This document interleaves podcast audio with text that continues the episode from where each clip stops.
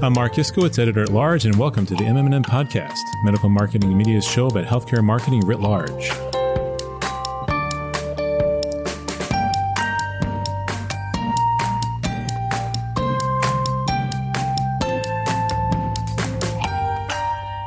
Hey, this is Marc, and I'm joined by MMM's editor in chief, Larry Dobrow, for this week's edition of the MMM podcast. Hey, Larry, how you doing? All right, how you doing, man? I'm well, thanks. we're, we're, we're putting on our big formal voices here. I think everybody really wants that from us. So let's do it. Absolutely.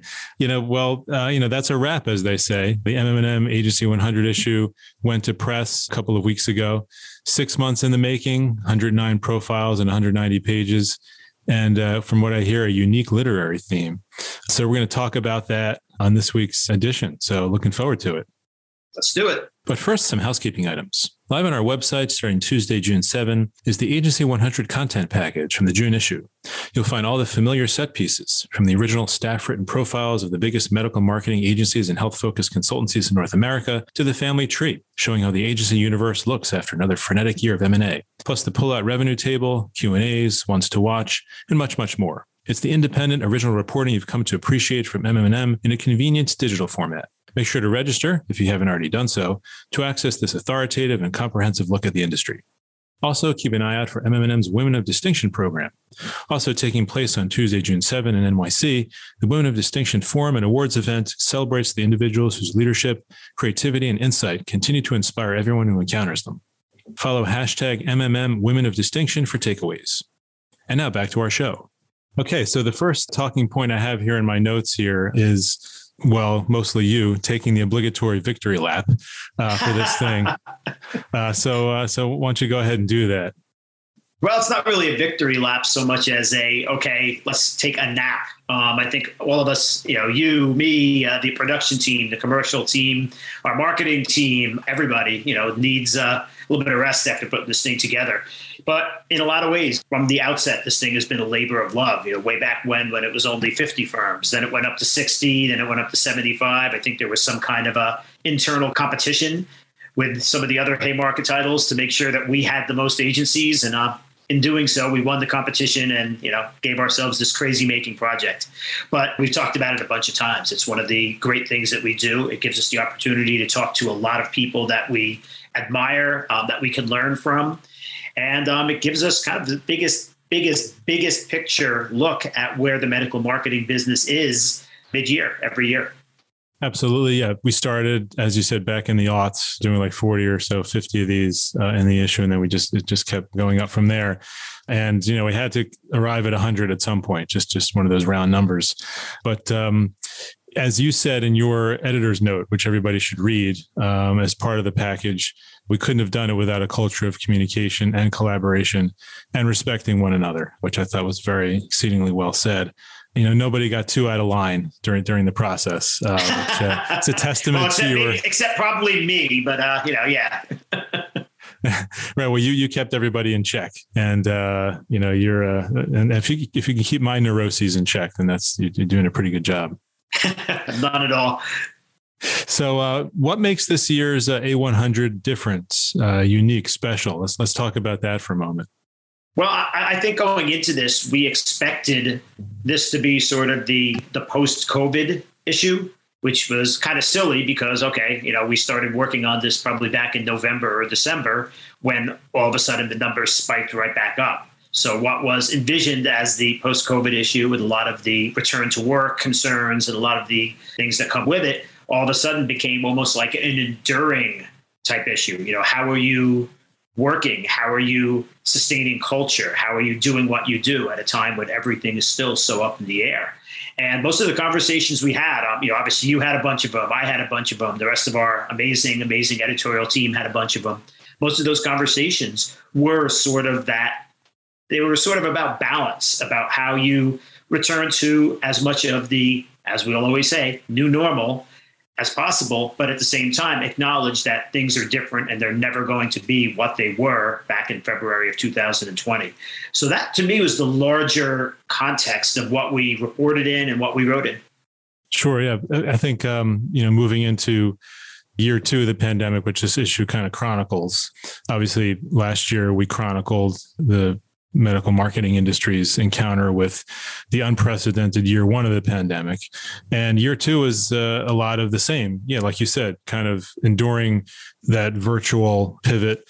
But you know, some of the live encounters coming back online. You know, with uh, reps starting to work their way back into doctors' offices, some medical congresses here or there, maybe toward the end of the year, kind of getting back. But really, you know, a lot of the the pivot to digital, excuse the phrase, continued. Uh, so a lot of the work that was put in place uh, during year one from the industry, I think it really kicked into high gear, and that, that's what a lot of agencies I heard were saying. You know, like all the all the work we did in 2020, we reaped the windfall for that in, in 21 with all the digital stuff that they did, and you know there was a lot of um, you know digitization, so to speak, of all those glossy sales aids and all the making the medical congresses work virtually and all that stuff, they were able to just kind of put in play again uh, for second year. So definitely that theme. You know, I, I like the literary theme too. I thought that worked really nicely. I thought the book covers came out great. You know, for for people that are just kind of discovering that now this week as they wade into the content. You know, we were we tried to figure out what kind of theme as was, we always kind of hang our hat on on a theme you know like last year was the uh was the movie posters. Uh, the, the, year before that was the album covers, and uh, this year we had everything from uh, 81 QD and the Chamber of Analytics to Concentric and the terrifying return to the abandoned office. You know, just to kind of name a couple couple of the fun ones I thought, but I I, I got a kick out of that. Yeah, the covers are, you know, we, we've tried to come up with a creative conceit for each of the last couple of Agency 100 issues. Uh, we did record covers, uh, we did movie posters. This year we did book covers. We actually have an idea for next year, which of course I am not allowed to share, but it could be pretty entertaining. Uh, start uh, start checking out all the stuff in your pantries is probably the best way to uh, tease it. But I think to, to the larger point, you talked about just before, but digitization and how everything had to go digital very quickly um, in a way, I think agencies were rewarded for embracing that spirit of experimentation. I think there was an acknowledgement that, you know what, not everything is going to go well. A lot of the times in healthcare marketing, companies are afraid to fail. They wait for somebody else to do something quickly. I think in 2020, it became, well, you didn't have any choice. You either try doing something one way or you don't do it at all. And that made the business better. And I think it made agencies much more invaluable partners because they were able to guide companies that were really, I don't want to say flailing, but companies that were definitely looking for that guidance. And, uh, you know, you look at the numbers, you look at how well most of the Agency 100 participants did in 2021 and the groundwork that they laid, it worked. You know, it's an industry that's thriving and it's an industry that's thriving at a time when it's not easy to thrive. So, uh, you know, hats off to everybody. Yes, yes, very well said. There was a lot of hand holding, you know, the last couple of yes. years. And I think the agency 100 really thrived off of that handholding. Let's talk about how folks can get the most out of the content package. A lot of the set pieces that people recognize from year to year, like the agency family tree and the trends overview, obviously the profiles themselves, the ones to watch those things return in kind of their various iterations. You know, we kind of update them, refresh them, if you will, year year to year. But um, how can people navigate their way through this? Like, what, what's the best way to, to get the most out of the content? Well, it depends on who you are. If you're somebody who's in the uh, shopping for an agency or maybe not happy with your existing agency, you know, it gives you as good a guide to the most essential companies as you're going to find anywhere. Um, all these profiles are editorially written. Nothing is run by anybody. Um, nobody will see these until they go live. I believe we're publishing this podcast on Monday, so they will not be visible to anybody until they go live at 5 a.m. tomorrow morning, Tuesday, June 7th. If you're somebody who's at one of the agencies, it's a good way to take a look around. You know, who's doing stuff well? Who are some of the people that are coming up to compete with you? Who are some of the people that maybe are showing a couple signs of weakness? It's it's a guide. You could almost use it as a map to the agency space. You can find out where everybody's situated right now, where they were as back as far back as 2020, and where they're heading for the rest of 2022 and beyond. Yeah, a map, very, very apropos analogy, uh, and especially. I'm not as, sure if it's a map anymore. I'm not sure it's a map anymore. It's kind of our GPS, right? You know, plug it into your phone, and that'll get you there. Yeah, yeah. I, I, would, I would expect the the revenue table, you know, to be one of the most most well used, you know, aspects of this, as it is by us. You know, thinking about how we as a staff use it, I definitely refer to that a lot, and it just provides good context. You know, when anytime there's a new acquisition or whatnot, you know, you're going to find within the profiles themselves a nice summation of all of the business development and uh, all the, the key account wins and and obviously what makes each agency unique, which is something that we pride ourselves on being able to do. Absolutely. Okay, and next up, I know we we kind of you, you kind of alluded to it earlier, you know, in terms of the performance of the A100, but let's talk about you know notable trends and, and, data points. What what stood out to you, whether it's from a performance aspect or, or something else in this year's uh, agency issue? This is one of the things that we've struggled with, I think, in past years. Um, a lot of the times, agencies, you know, whether they're under NDAs or whether they just don't want to reveal anything about their work, they're not too keen, or at least they weren't in the past, to discuss specifics of client work. This year, I found either agencies got the go ahead or they were like, you know what, we're proud of what we've done. We need to trumpet this out to the world because there was much, much, much less resistance to sharing client names, to sharing brand names, and to basically, you know, kind of, you know, pounded on their chest a little bit and saying like we did this. We did this under horribly annoying circumstances. It went incredibly well. You know we want to tell the world about it. I think that's really good. And as much as you know we're not discounting any of the conversations that we have that strictly revolve around internal issues at agencies but you know the work that goes out into the world i mean that's why everyone's here right? So i found that to be a very refreshing change from years past sort of the flip side of that, I found it interesting how everybody was eager to talk about culture, but it wasn't just in one of these bland, like, wow, look at us. We had Zoom happy hours. You know, we we went up on our rooftop terrace. I mean, people talked about why they made the decisions they did in terms of office returns, in terms of DE and I expansive policies, and so many other things. It wasn't just a look at us, our culture is unique. Why is our culture unique? Because we said it was unique. It was actual talking about the secret sauces, and I'm fascinated by how well agencies were able to to to delineate what they were doing. Ordinarily, these conversations can come off as a little touchy feely, and you know everybody's proud of what they do, everybody's proud of their culture. But I think it's very instructive to see what the best agencies did on the cultural front. And I don't think you're going to be surprised to hear this, but the agencies that did very well on that front are the ones that did not have as much problem as everybody else in terms of retention and uh, acquiring new people. So I think everything's everything's locked in that way. Yeah, yeah, that is notable for sure. And perhaps that's why the uh, performance was what, what it was. You know, just to kind of give a sneak peek for those who haven't seen it yet, the A100 uh, had another double digit revenue uh, surge last year. And uh, that speaks to the the fact that they uh, they didn't fall apart. You know, quite the opposite during the pandemic. Uh, they really thrived despite or because of the turmoil and you know holding and guiding their their clients through it.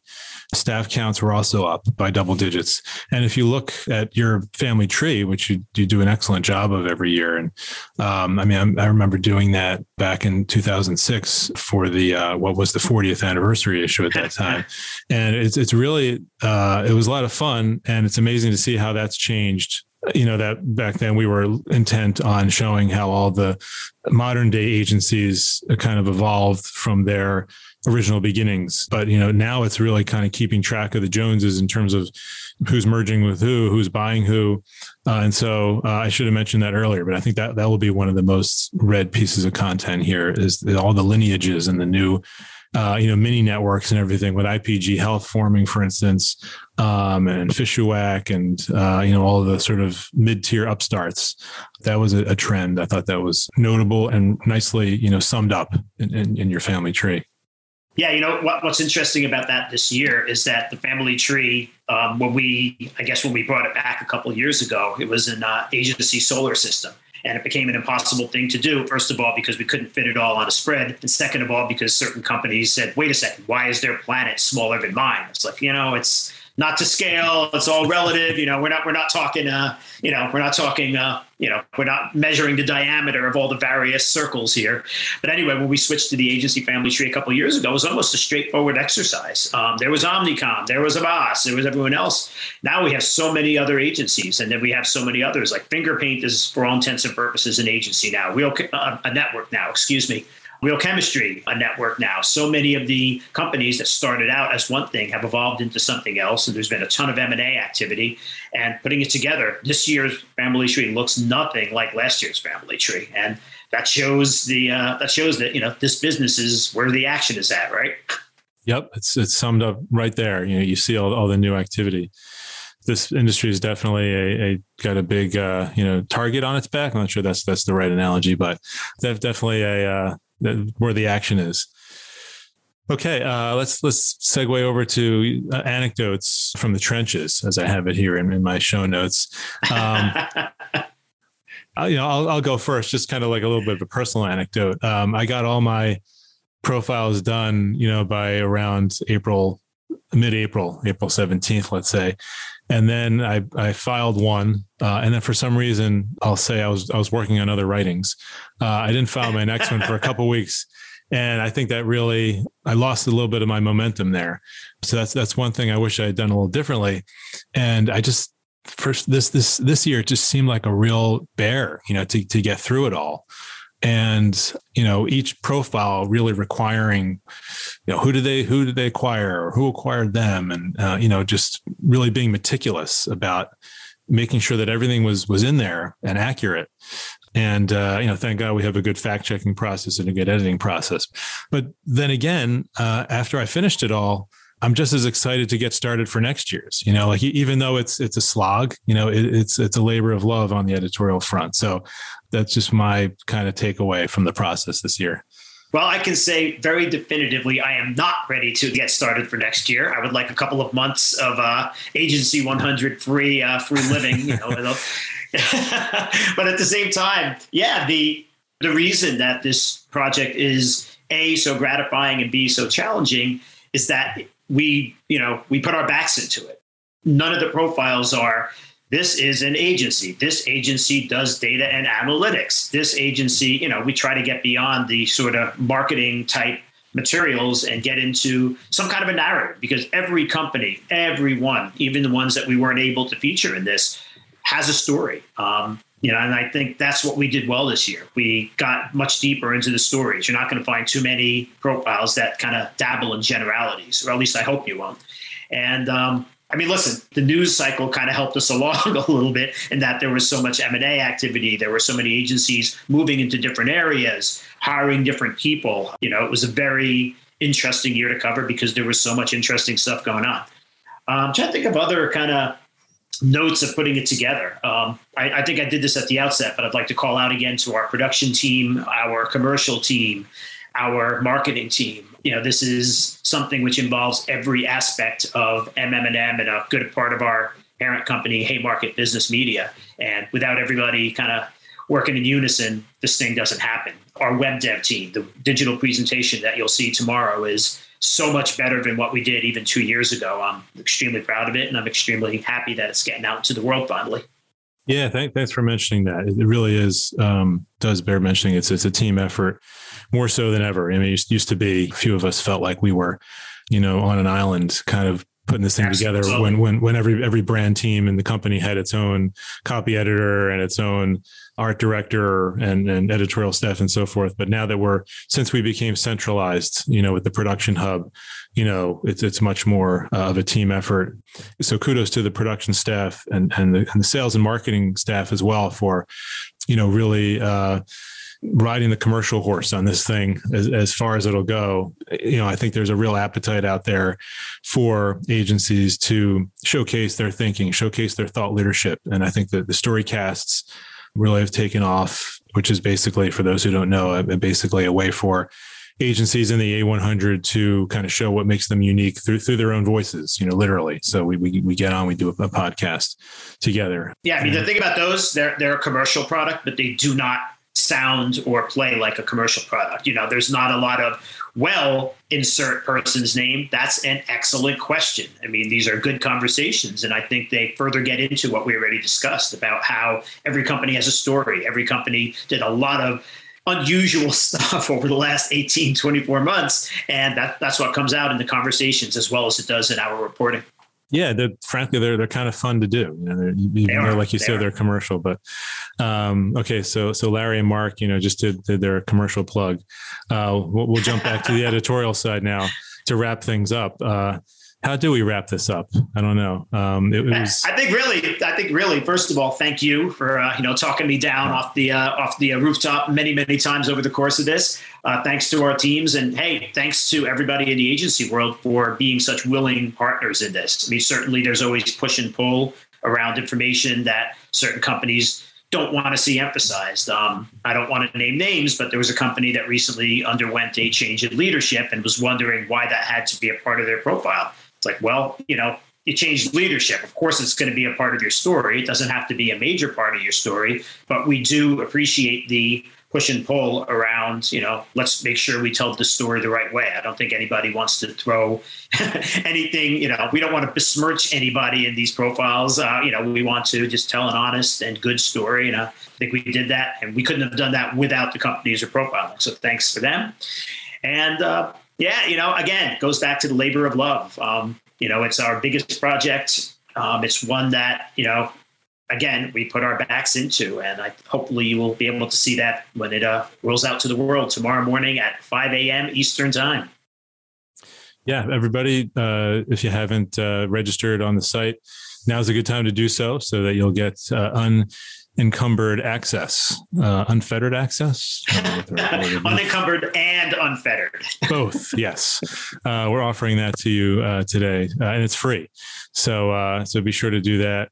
And uh, you know, yeah, couldn't couldn't say it better myself, Larry. Thanks for putting a bow on this thing. Thanks for putting up with me again another year, and thanks everybody out there as well. You know, if, if absolutely for for putting up with with us on this again.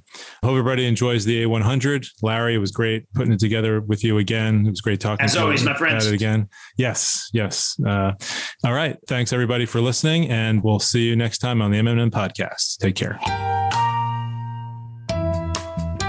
That's it for this week. If you like this episode, please give it a thumbs up. Better yet, subscribe on your podcasting platform of choice and help others discover the show. The MMM podcast is produced by Bill Fitzpatrick, Deborah Stahl, Bradley Weems, and Gordon Failer. Our theme music is by Sizzy M. We're out every week. Thanks for listening. We'll see you next time.